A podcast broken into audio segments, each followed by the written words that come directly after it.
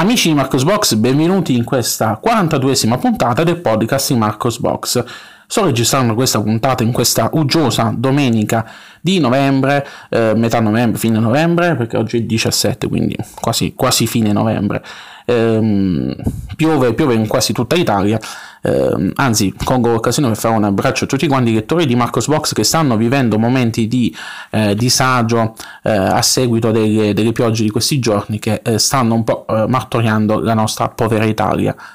un abbraccio. Iniziamo la settimana con una non notizia. Mm, mi sentite diversamente, vero? Perché? Perché sono tornato nuovamente al caro vecchio Nexus 4. Ho dovuto portare nuovamente in assistenza lo Xiaomi Mia 2 Lite. Indovinate un po'. Si è ripresentata la macchia gialla sul display. Il, display, allora, il dispositivo è stato acquistato ad ottobre dello scorso anno, ad aprile è stato portato in assistenza la prima volta per la sostituzione del display a seguire una macchia, adesso a novembre si è ripresentata la macchia in un altro punto, quindi eh, dovranno ricambiare nuovamente il display. Eh, ho colto la, la parola buzz per segnalare nuovamente a Xiaomi perché questa è la quarta volta che lo faccio.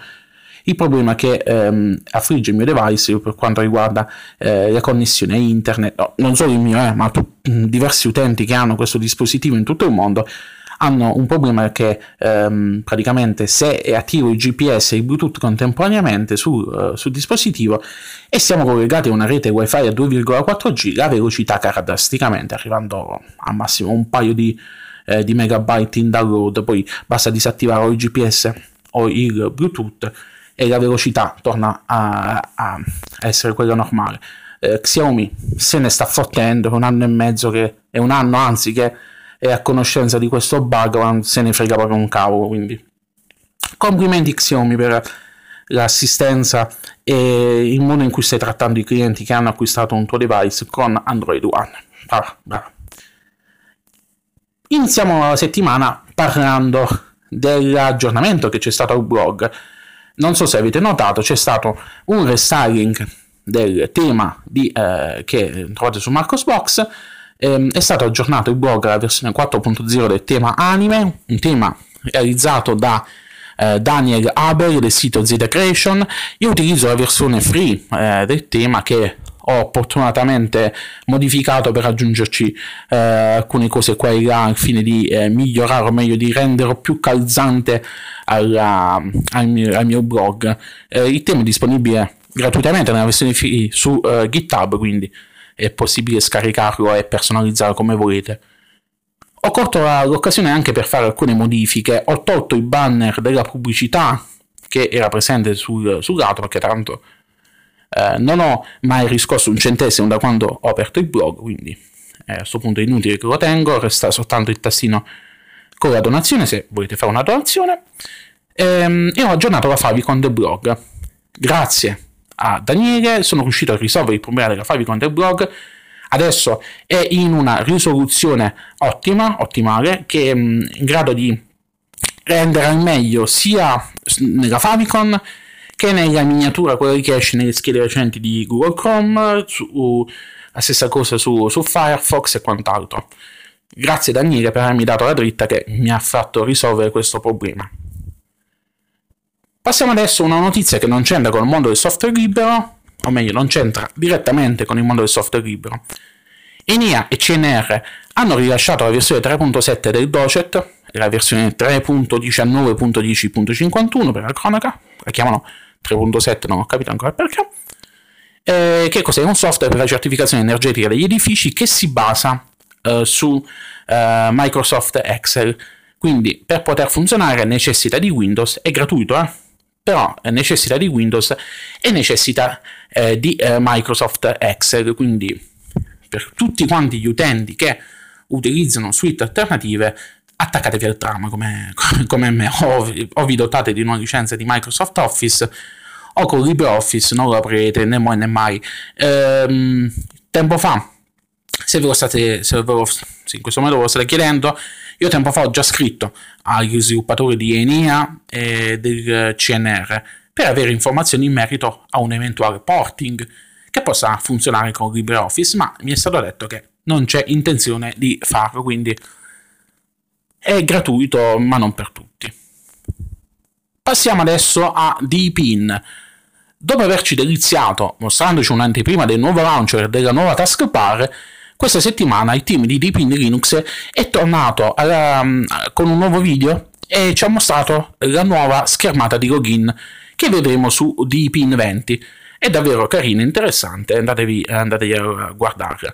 Poi una notizia che non ho postato su Marcus Box, ma che trovate eh, soltanto sul, eh, sul, gruppo Telegram di Marcos Box, riguarda anche i lavori, eh, o meglio, riguarda i lavori che il team di Deepin Linux sta svolgendo per quanto riguarda una funzionalità di eh, assistente vocale integrato all'interno del sistema operativo. All'interno del gruppo eh, Telegram di Marcos Box trovate il link al video. È in cinese, quindi non ci ho capito un cacchio, quindi non so che cosa, eh, come funziona meglio. Comunque andatelo a vedere, è una video anteprima. Cioè, si capisce che, una, che appunto che è un, è un, un assistente vocale. Eh, il team di Dipin sta veramente lavorando bene, saranno i soldi che sta ricevendo eh, grazie alla partnership che ha intrapreso con, eh, con Huawei. Speriamo che poi questi, questi, questi, questi, miglioramenti vengano restituiti sotto forma di codice aperto in modo tale che ne possiamo beneficiare anche noi, utenti Linux di, eh, di altre distro. Comunque, interessante. Passiamo adesso a Linux Mint 19.3. Nel, um, in un precedente articolo eh, su Linux Mint vi avevo parlato della decisione del team di eh, sviluppo eh, di introdurre Celluloid al posto di Xplayer e Gnote al posto di Tomboy, quindi due sostituzioni di due applicazioni eh, che normalmente facevano parte della, dei software preinstallati su Linux Mint, una delle quali eh, Xplayer è anche una delle X-App le applicazioni che il team di Linux Mint aveva sviluppato appositamente per le sue edizioni. Bene, a quanto pare ci sarà un'altra sostituzione. Andando a leggere la roadmap pubblicata su GitHub, è possibile vedere che il team di Linux Mint ha deciso di rimuovere eh, dalle applicazioni preinstallate con la distro GIMP.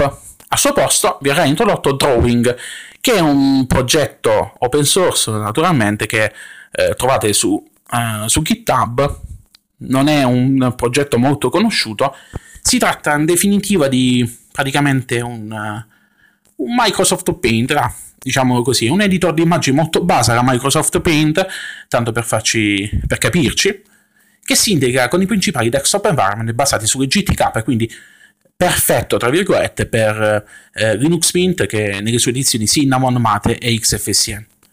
Drawing è stato già forcato sul repository di GitHub di Linux Mint e quindi eh, lo vedremo sulla 19.3 come applicazione predefinita, eh, preinstallata per l'editing di immagini. A leggere le parole di Clem, il patron di Linux Mint, le motivazioni sono varie eh, che hanno portato a questa scelta e mm, risiedono principalmente nei problemi connessi al supporto HDPI di GIMP e al fatto che GIMP è uno strumento troppo avanzato per gli utenti occasionali, quindi mettiamo qualche cosa di più, di più semplice. Non so se alla lunga questo possa rivelarsi una scelta sensata, anche e soprattutto considerando il fatto che Drawing non è un progetto storico che ha un, qualcuno alle spalle che lo porta avanti da anni, ma è un progetto molto amatoriale, diciamo così. Vedremo, vedremo come si comporterà il team di Linux Mint, anche in virtù e soprattutto del fatto che eh, l'anno prossimo eh, uscirà la nuova LTS, quindi ci vedremo questo software, lo, dovremo, man- lo dovranno mantenere per gli anni a venire. Ultima notizia della settimana ehm, una notizia riguardante il Brave browser. Qualche giorno fa è arrivata la versione 1.0 di Brave, è l'ennesimo browser open source basato su Chromium, eh, quindi con tutti i pro e i contro di, eh, di questa scelta, ehm, è stato è nato dalla mente di eh, Brendan H., cofondatore di Mozilla, nonché creatore di eh, JavaScript. Quali sono le caratteristiche principali? Allora, ehm, loro ehm, vantano una velocità, o meglio, mi, no, cantano no, per, per il butto di così. Eh, quel che eh, emerge è che ehm, ha una velocità maggiore rispetto a Google Chrome.